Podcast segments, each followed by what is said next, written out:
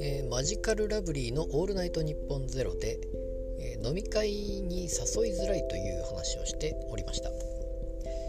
あのー、まあ例えばお酒を飲めない人であったり、えー、なんて言いますかね、まあ、後輩、まあ今までだとその、まあ、先輩が後輩を誘って、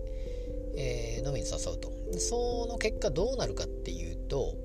まあ、先輩の説教を聞くとかいうことがまあよくある話であったり、えー、まあそうなると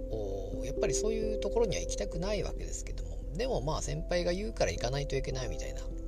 まあ、パワハラであったり、まあ、飲めない方から言うとアルコールハラスメントであったりと、まあいろいろな面でもうこの時代にそぐわないというか、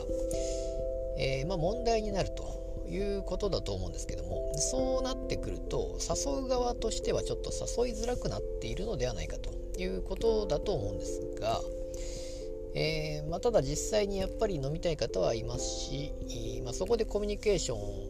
ンがあ、まあ、育まれるというか、えーまあ、他にどういう面があるのかちょっとあれですけど、例えば吉本の場合だと劇場があるので、あの、まあ、先輩と後輩がそこで会うと、先輩の芸をそこで見ることができるというのが、まあほぼ、まあ、劇場をいっぱい持っていて、そこで毎日のようにやってるわけですから、そこでまあコミュニケーションが取れると、それがまあ吉本の、えー、いいところであるとは思うんですが、で他のじゃあ、あのーまあ、会社の方はどうかっていうと、やっぱり劇場がないと、例えば月いっかいのライブとか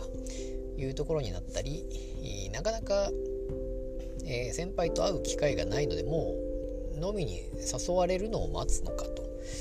まあ、例えばまあ若林さんでいうとそういう、う例えばそう花輪さんとか、えー、マイケンさんと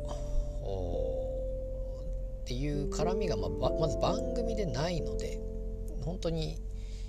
えー、仲いいのかどうかみたいな話はまあ前してましたけども、まあそんな感じになるのかなと思って、結局そういう飲み会がないとそういうことにならないと。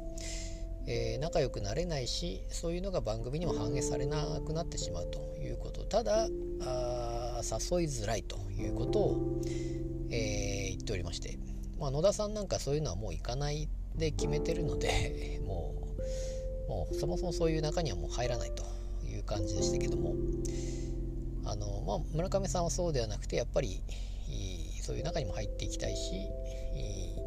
まあ、誘いづらくなってきてるのはどうなんかなということだと思うんですけれども、やっぱりですね、先輩から誘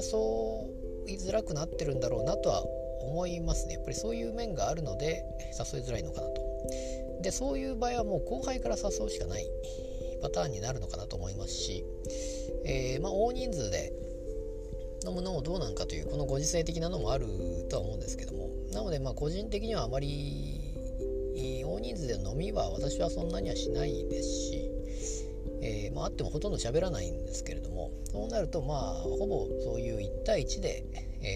喋、えー、れる空間があればいいのかなと思うので、えー、まあそういうのもいろんな、まあ、業界、まあ、同じような感じなのかなと思うんですが、えーまあ、基本的にやっぱ差し飲みがいいのかなと思いますし、そういう面でしゃあのよく喋れると思いますので、えー、そういうのはまあそういうハラスメントには多分ならないでしょうし、えーまあ、そういう、う飲み会には